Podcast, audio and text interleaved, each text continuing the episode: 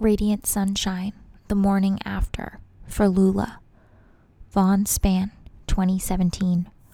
Oil and acrylic on paper, 99 and 3 eighths inch by 76 and 1 fourth inch. This piece is made of four equally sized pieces of paper put together to make one still life painting. Thick brush strokes create flowers that overlap and cover the majority of the canvas, ranging in size from 8 inches to 36 inches. The flowers include petunias, lilies, lilacs, irises, roses, peonies, mums, hydrangeas, and sunflowers, with a black butterfly on one of the petals. There are green leaves behind the flowers, connecting them together as one floral canopy. On a diagonal from the top left quarter to nearly the top right corner is a yellowish sky that fades to orange and red.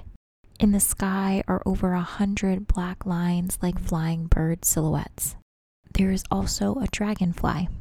Horizontally on the bottom third of the painting is a waterline with a six inch black figure diving below on the left side, and on the right side, two purplish brown figures holding hands.